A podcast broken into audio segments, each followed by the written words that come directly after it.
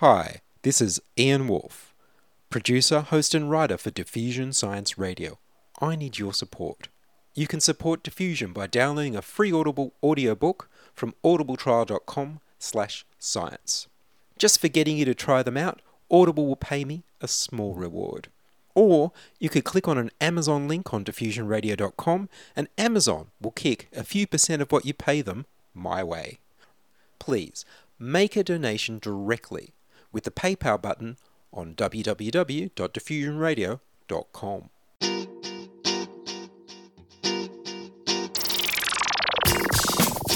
Diffusion. The international science radio show. We have a bouncer on the doors of perception. The good, the bad, the ugly, It gets pretty exciting. the myths, the truths. Toxicology, Asteroseismology. magnetism, the dark side. Genetically engineered potatoes. Planetoid. Planetoid. I love that word. Hello and welcome to Diffusion. Sit back and relax while we inject weird and wonderful science directly into your brain. I'm Ian Woolf. On this edition, the future of work, chip tunes, farm bots, and making. But first up, here's the news.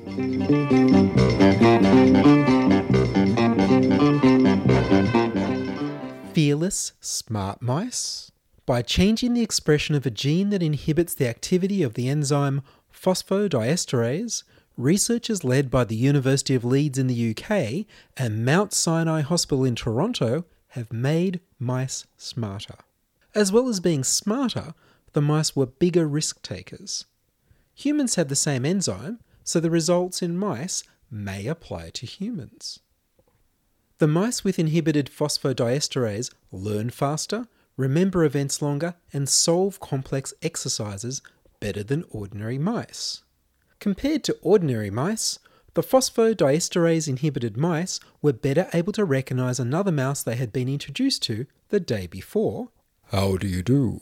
And more quickly learn the location of a hidden escape platform in the Morris Water Maze test.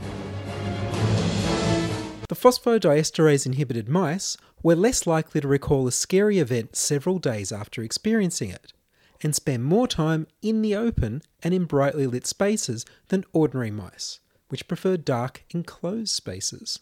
They showed less fear in response to cat urine than ordinary mice, which has been interpreted to mean they are bigger risk takers. So, this enzyme may have an evolutionary benefit in making mice more careful, at the cost of making them less bright.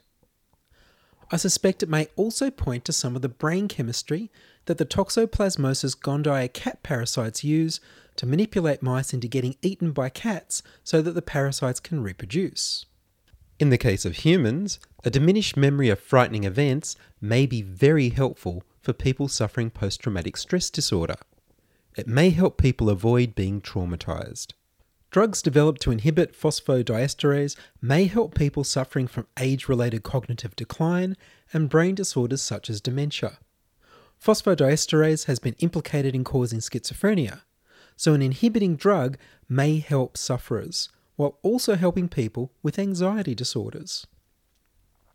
A drug that makes you smarter and less anxious could have a huge interest for everybody, not just people with brain disorders. However, it sounds like there's also a risk that as a side effect, you could become a crazy cat person.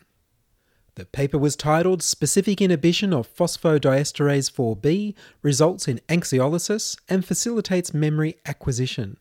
Was published in the journal Nature Neuropsychopharmacology. Just what we need fearless, super intelligent mice. Gee, Brain, what do you want to do tonight? The same thing we do every night, Pinky. Try to take over the world. The pinky and the brain. One is a genius, the other's insane. They're laboratory mice. Their genes have been spliced. They're pinky, they're pinky and the brain. Before each night is done, their plan will be unfurled by the dawning of the sun. They'll take over the world to prove their mousy worth. They'll overthrow the earth. They're pinky, they're pinky and the brain, brain, brain, brain, brain, brain, brain. You're listening to Ian Woolf on Diffusion Science Radio. Send emails to science at diffusionradio.com. We're brought to you across Australia on the Community Radio Network and podcast over the internet on www.diffusionradio.com.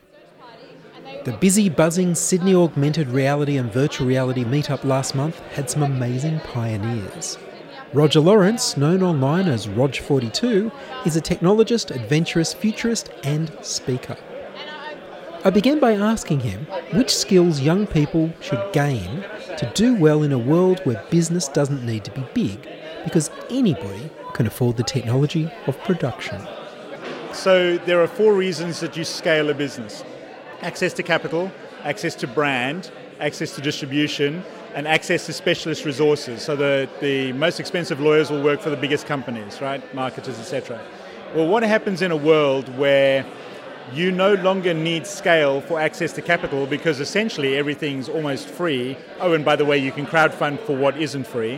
What happens in a world where a five person music group called the Piano Guys has got 184 million subscribers on their YouTube channel, and U2, after 30 years with Sony, has got 24. So you don't need scale for access to brand. You don't need scale for access to distribution because you can use shipit.com, amazon.com, and you don't need scale for access to specialist resources because of freelancer.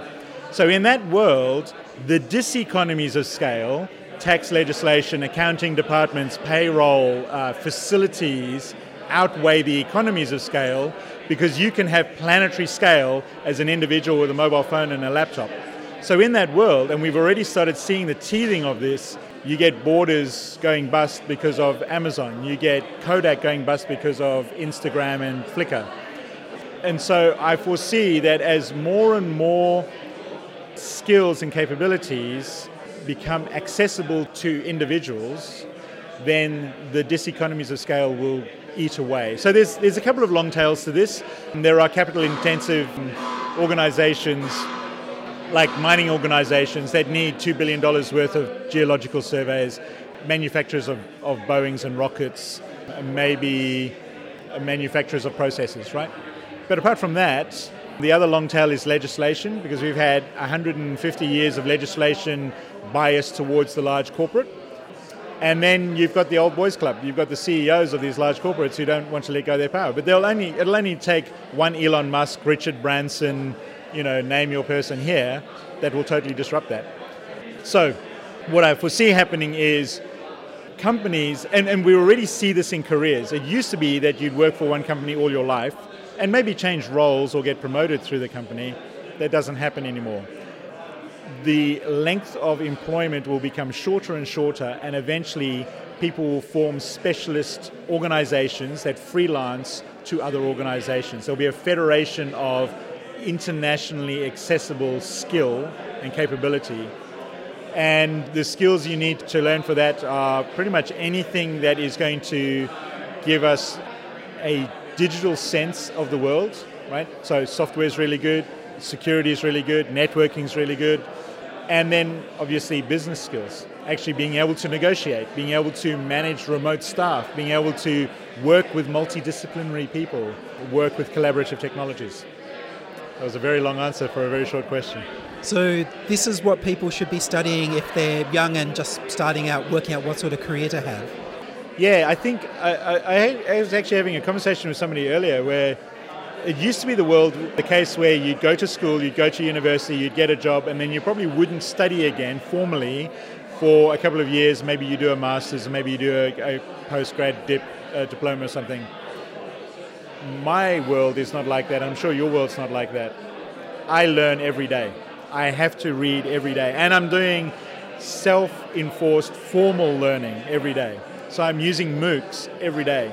I think that that's going to be necessity. I think I don't think there's going to be a separation between learning and earning. So in that case, then so so the skills that you get at university are about how do you learn, how do you collaborate, and it doesn't really matter what subject you do because the subjects that you do are outdated so quickly that you're going to be doing have to learn them constantly as you go through your career anyway. My blog is rog42.net. That's R O G and the number 42, as in the answer to life, the universe, and everything, uh, which I don't hold, but I'm looking for, I'm searching for it. Yeah, I think we have an imperative in Australia and an opportunity to become the world leader in a couple of areas of the Internet of Things. Probably in mining, probably in agriculture, and definitely in health. So I think I'd like to lay out the challenge to anybody listening to your podcast. If you're in Australia, help us make this the go to country for the Internet of Things. Well, Roger, thank you very much. No worries, thank you. It's been great. That was futurist technologist and adventurist Roger Lawrence at the Sydney Augmented Reality and Virtual Reality Meetup. Last week, the Sydney Media Maker Fair was held at the Powerhouse Museum as part of the Sydney Science Festival. I attended to record interviews for Diffusion and to answer questions at the Maker's Place stand. Farmbots are our future. The main Farmbot project is being developed by Rory Aronson in the USA. Tom Donetto is working on the Farmbot project independently, building his own Farmbot. I began by asking him is Farmbot a farming robot? That's right. So the basic idea is farming on a large scale has been there's a lot of technology to support it and has been automated. But farming on a small scale, such as you know your mom and pop, such as hydroponics and stuff like that, has is only limited amount of automation being done. So the idea behind FarmBot is to take CNC or 3D printing technology and attach farming implements to it and try and automate the farming process and make it even more efficient and make it such that anyone can do it. You just have to get the technology and then the, the program, the, the farm bot itself will work out the best way of farming it and the most optimum way of giving you a return. So, what sort of farming, what sort of things would be grown? So, to give you an example, the main thing would be little crops such as carrots, tomatoes, potatoes, mushrooms, especially. And the way that would happen is you have, imagine a 3D printer, you have a head which moves around in space, and then you attach tools to that. So, there'll be an automatic tool selection thing, and it'll be able to plant seeds through a seed injector, water, harvest, remove weeds, all kinds of other things. And it'll be supported. The current design is to use a Raspberry Pi, internet connected, and an Arduino, and a whole bunch of technology that was created for the RepRap movement for 3D printers will be reused, the hardware for that, in creating the FarmBot. And so, how far along are you? So, Rory's gotten a, a, lot further along with me. He's got funding from one of the foundations set up in the US. He's managed to build a full bot outside that has two meters by one meter area. It can plant seeds, it can water them, and it has all the software to support that. You can literally drag and drop different plants or the beginnings of the system, and it will start to automate those tasks for you. Myself, I haven't gotten very far. I've started building the robot. I've got it moving in space. I'm still working on the tool mount at the moment and getting the software to work on my side, but I've got it moving. It's currently set up in my bedroom as I live at home in the centre, in front of the window. So quite interesting times. My parents, when I first built it, were like, "Hmm, what's that thing doing there?" And how big a farm do you anticipate it will be able to look after in the future? So it's two metres by two metres now. How much bigger will it be? That's the thing. There's limitations to scale with the current design because it works on rails. So at most, I would expect, you know, 10 to 30 metres. But there have been other designs proposed using, you know, a circle and having one end fixed and it'll just move around, or having stacks and then you have the bot which goes along all kinds of different rails to get between you know the different planting sections. But ultimately, this design is mostly for smaller scale stuff, not for massive super farms in the US who already have solutions for this problem. So, what inspired you to look into this project and start to build it yourself? Well, the FarmBot was originally a, a Hackaday prize project, and that's why I got it. I'm an avid reader of Hackaday. So I saw this project, I thought, this is awesome. You know, we're, we're combining you know, a problem in society, which is food production, especially on a small scale, with technology. And myself had just been starting to get into 3D printing technology and buying all the parts associated with that. So I thought it was a great opportunity for me to jump on board and, and give what I can. And do you have any web presence for your projects that people could look at? There is on the FarmBot wiki, which is wiki.farmbot.cc. You'll find all the proposed designs and all the current work in progress. So both Rory's one, which is much more professional than mine, and mine, which is called FarmBot Hammerhead. All right, well, Tom, but thank you very much. No worries. Thanks for having me. That was Tom Donetto, building a FarmBot. Nick Potzianis is a Year 12 student from Erina High School. He's with Classroom Maker Collective, based at the Powerhouse Museum. I began by asking, what do the collective do? We're all about bringing this whole idea of maker spaces and maker to education. So there's a common hashtag on Twitter called hashtag MakerEd. And we're, we're all about bringing the cool stuff you see here at the Maker Fair to schools on a smaller scale so they can gradually be introduced to it. So things like 3D printing, Raspberry Pis, Arduinos, introducing those to kids as young as I think year one I've seen them used with, which is amazing. Um, and other tools like Minecraft as well. That there's so many great tools, and it's great to see sort of the final application of these tools uh, being used here at the at the Maker Fair today. And what sort of things have you been making? Me, I I don't really have many of these Arduino Raspberry Pi things. I do have a Raspberry Pi, but me personally, I make with what I've got, and what I've got is broken laptops. I've got a lot of broken laptops. It's a long story. I've come into contact with a lot of broken laptops, and I've been making them, trying to make them useful again. Some of you may have heard of the DER, uh, DER, which is the Digital Education Revolution. It was the something under the Rudd government where they roll out laptops to Year 9 students. Unfortunately, that program has ended uh, in 2013, and, and schools have a lot of these laptops left over. Actually, another school near my school, I come from the Central Coast, so it's far away, they were going to throw out 50 of these broken laptops because they don't have anyone to work with them. So I said my school would take them, and we took them. They weren't going to be thrown out. We took them to my school, and then I fixed about 25 of them because I, by you know pulling parts, a lot of them were broken. Most of them were, had hardware issues. I was able to fix them, and once we fixed them, they were back in classrooms and they were being useful again. But what do we do with the other leftover? Um, you know, they probably there was a maybe 10 or so that were operable again, or still operable but had issues. Most of them had damaged screens and keyboards. We didn't have the money to buy new parts, and they were end of life anyway. So I thought, I asked them, hey, can we can we use these for some cool stuff? And what I've been doing is I've been just just playing around with seeing what we can do with headless computing, like running things like servers on them, and just mucking around, seeing what we can do. And I've come up with an idea to sort of virtualize and emulate the Raspberry Pi in a way. Now it's it's not possible 100% because you've got things like physical hardware that the laptops don't have. But on the software, the software, you know, we can do we can do some sort of some some sort of emulation. The idea is we take these laptops that are running virtual Raspberry Pis and use them. It's not right to call them virtual Raspberry Pis. We take these laptops that are that look uh, that look and operate and feel like a Raspberry Pi, and then we make them accessible to teachers through the internet, and then they can connect to these Raspberry Pis using their web browser, and then we can run sessions online and remotely teach teachers in rural areas about maker education and things that relate to it so that rural students don't miss out because missing out I know it really it really sucks when I was in year 6 none of this stuff was around I was a I love technology when I was in year 6 this stuff would have been amazing sadly you know it wasn't around I sort of felt very alone and I wouldn't want other students especially in rural areas, to miss out. So we've got to make this, this education accessible. I'm having a fantastic time here. The, our group consists of uh, Michelle, Stanley, and Will. If people want to find the Classroom Makers Collective online, do you have a website? We don't have a website. We're a group of educators, well, people from schools, but if you get in contact with the School Library Association, if you Google them, then you can uh, find out more. They occasionally run events and stuff. And looking over there, so that's slansw.asn.au, the School Library Association of New South Wales. Yep, that's correct. Well, Nick, thank you very much. Thank you for your time. Thanks for having me. That was Nick Potzianis from the Classroom Maker Collective. James Laird-Wah is also known as Professor Abrasive. He repurposes old hardware to make new sounds, chip tunes.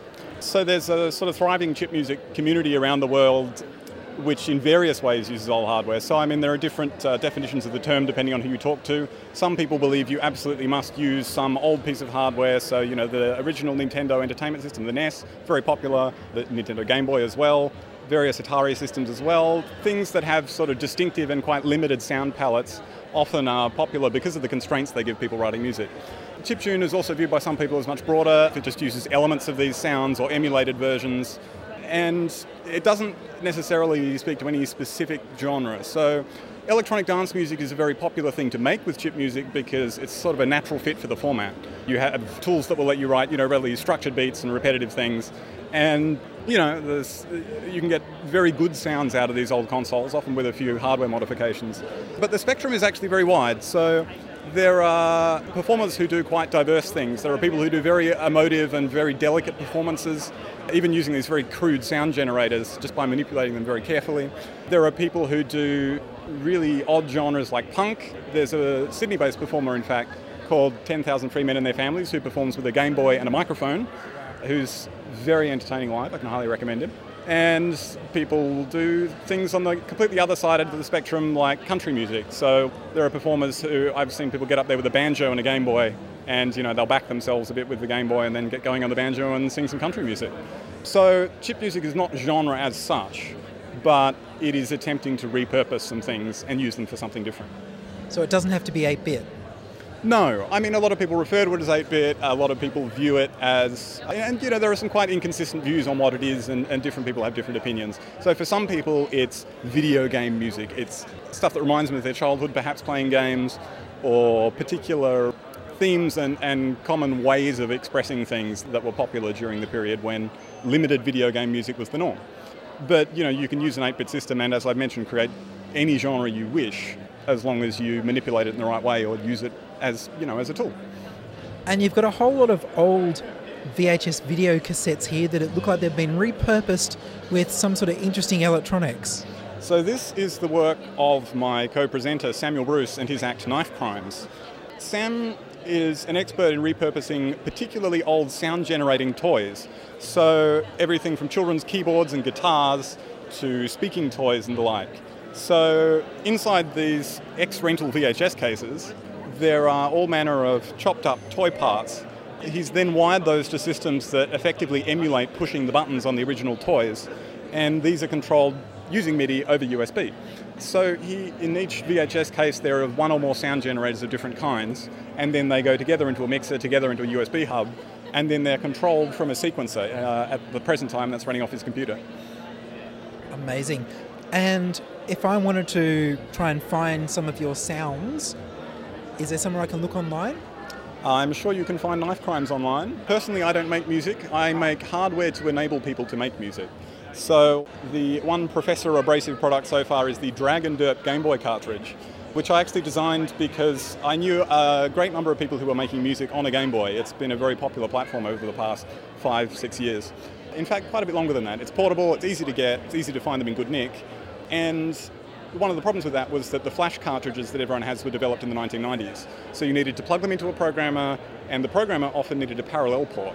And of course, no one has those anymore. They were also quite unreliable because the mere act of plugging the cartridge into the programmer to access it can give you bad connections, and that can actually end up destroying your work when you're trying to back it up. So there's quite a famous artist named Bitshifter who wrote this quite famous album, recorded it analog off his Game Boy, luckily, but then when he went to back up the digital data, it immediately completely destroyed it. So he can't play it live anymore because he doesn't have the Game Boy data. So I came in and heard all these complaints from people about the unreliability, and there are various other reasons the old cartridges are unreliable. They use lithium batteries to store their data, so at some point they'll just fall over and die. The connectors are unreliable, obviously. And then people started making USB cartridges, but they were pretty much the old programmers just kind of squished into the cartridge. And they need drivers, so people were now running, having to run, you know, Windows XP to get the drivers running. It didn't work for people with Macs and so on. So I came in and went, right, I'll solve all these problems. And so we now have the sort of Rolls Royce of Game Boy cartridges. It only does one thing, but it tries to do it very well. So the Drag and Derp has a USB port on it, but unlike the other cartridges, it doesn't need any drivers. You plug it into a computer and it shows up like a thumb drive and then you can drag files, so ROM content or RAM content, your saved data, onto or off it to make backups or install new software, install new sounds, that kind of thing. Hence the name, the drag and derp. It's very simple, it's drag and drop. So that also uses special magneto-resistive RAM to avoid the battery problem. So all in all, you know, it's it's very complicated to do what it does and it really does only do that one thing. You can't put 10 games on there or something because it was designed for my performing friends to have, you know, a bulletproof performance machine. And thus far it seems a success. And if people want to find you online, where should they look? There is a website for the cartridge at derpcart.com. That's D E R P C A R T.com. Personally, I haven't updated my blog in a few years, unfortunately. Although I'm sure I'll start it again after I finish my PhD in a couple of weeks, along with all the rest of my life. I ask you what's your PhD about? It's in biomedical engineering. I've been working on spinal cord stimulation implants for treating chronic pain. So you implant some electrodes in the epidural space of the spinal cord, which is not a very invasive procedure. It's much like giving an epidural anesthetic, although of course you then have to put an electronics package in someone somewhere. But then you stimulate the sensory nerves that run from whatever the painful part of their body is. And no one actually knows how this works, but that blocks pain, uh, specifically pain caused by problems with the nervous system. So chronic pain happens uh, when not when there is something physically wrong with you, but when your nervous system is reporting that you feel pain even though there is nothing wrong. So it's quite debilitating. It's you know drives people drives people mad in some cases. It's really incredibly unpleasant. So it's a very fulfilling area to be able to work in, and you know you, you know you're having a positive impact on the world. Well, I wish you all the best and thank you very much. Thank you very much. That was James Laird-Wah, aka Professor Abrasive, helping musicians make new sounds with old games while finishing his PhD. And that's all from us this week on Diffusion. A big thank you to Andrew from Melbourne for his monthly donation. You can send your contributions, opinions, congratulations, standing ovations, helpful suggestions, and donations to science at diffusionradio.com. That's science at diffusionradio.com. And please send me an email so I know you're listening and you'd like to hear more episodes. Please like the Diffusion Science Radio page on Facebook and rate us on iTunes. Tell your friends and follow me on Twitter at Ian Woolf. Checking production was Charles Willock. I produce Diffusion, which is broadcast around Australia on the Community Radio Network, including 2 Triple H in Hornsby Ku-ring-gai, 2 NVR in Nambucca Valley, 2 XX in Canberra, and 3 NBR in the Mallee border districts of Victoria and South Australia. Diffusion is syndicated globally on the National Science Foundation's Science 360 internet radio station and also on astronomy.fm. Subscribe to our podcast on the Diffusion website www.diffusionradio.com. That's www.diffusionradio.com and check the website for links, photos, and videos about this week's show. I'm Ian Woolf. Join us inside your audio device of choice for more science wondering next week on Diffusion Science Radio. Gee, what do you want to do tonight? The same thing we do every night, Pinky. Try to take over the world. The Pinky and the Brain, yes, Pinky and the Brain. One is a genius, the other's insane. They're laboratory mice, their genes have been spliced. They're Pinky, they're Pinky and the Brain, brain, brain, brain, brain, brain, brain, brain, brain. Before each night is done, their plan will be unfurled by the dawning of the sun. They'll take over the world.